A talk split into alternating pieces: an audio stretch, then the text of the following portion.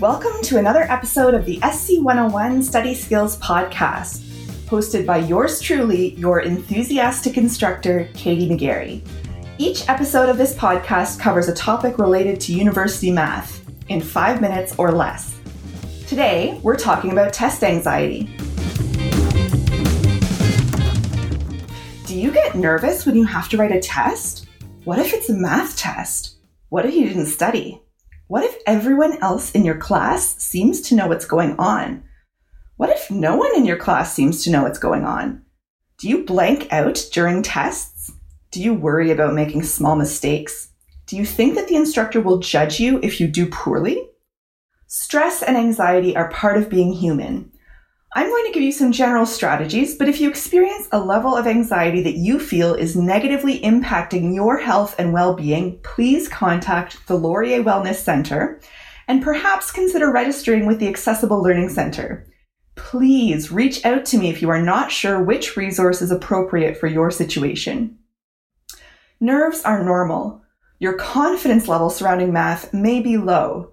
That's okay you might get bad marks on math tests. That doesn't make you a bad person. It takes time to become comfortable with math and time to become comfortable writing tests.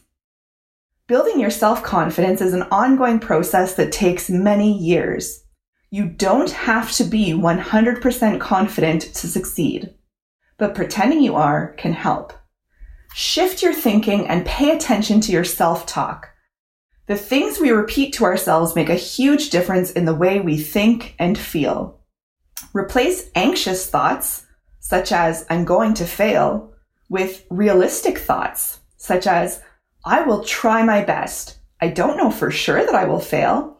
I have done fine on the homework, so I will probably pass this course, even if I don't do that well in this test. When you find yourself putting yourself down or believing you can't succeed, Imagine what you would say to your best friend if they had that thought. What advice would you give them? Treat yourself with that same level of kindness. Sometimes I find it helps to think through the worst possible outcome, the best possible outcome, and the most likely outcome. What's the worst that could happen? You fail the test? If the worst did happen, what could you do to cope with it? You could get extra help, put in more study time going forward, or speak with an academic advisor. Remind yourself that you have been through similar life experiences. You have all written math tests before. Were they unpleasant? Probably. Have you gotten some bad marks? Maybe you have. But you've made it here to university. Repeat coping statements such as, This has happened before and I know how to handle it. My anxiety won't last forever. One benefit of writing an online test is that your classmates can't see you and you don't have to see them. Does it stress you out when you see other students finishing their test before you? Or if you finish quickly and no one else is done? Even if your classmates could see you, they can't read your mind. People cannot tell when you're feeling anxious. Before a test, try to lessen your nerves, but don't sweat it if you can't. It's not helpful if you make yourself more anxious because you can't get rid of your anxiety. Being nervous or anxious during a test does not mean you will fail. A few final tips. Get a good night's sleep before the test if you can, but remember that one night of poor sleep will not affect you too much. Wear comfortable clothing, but not too comfortable.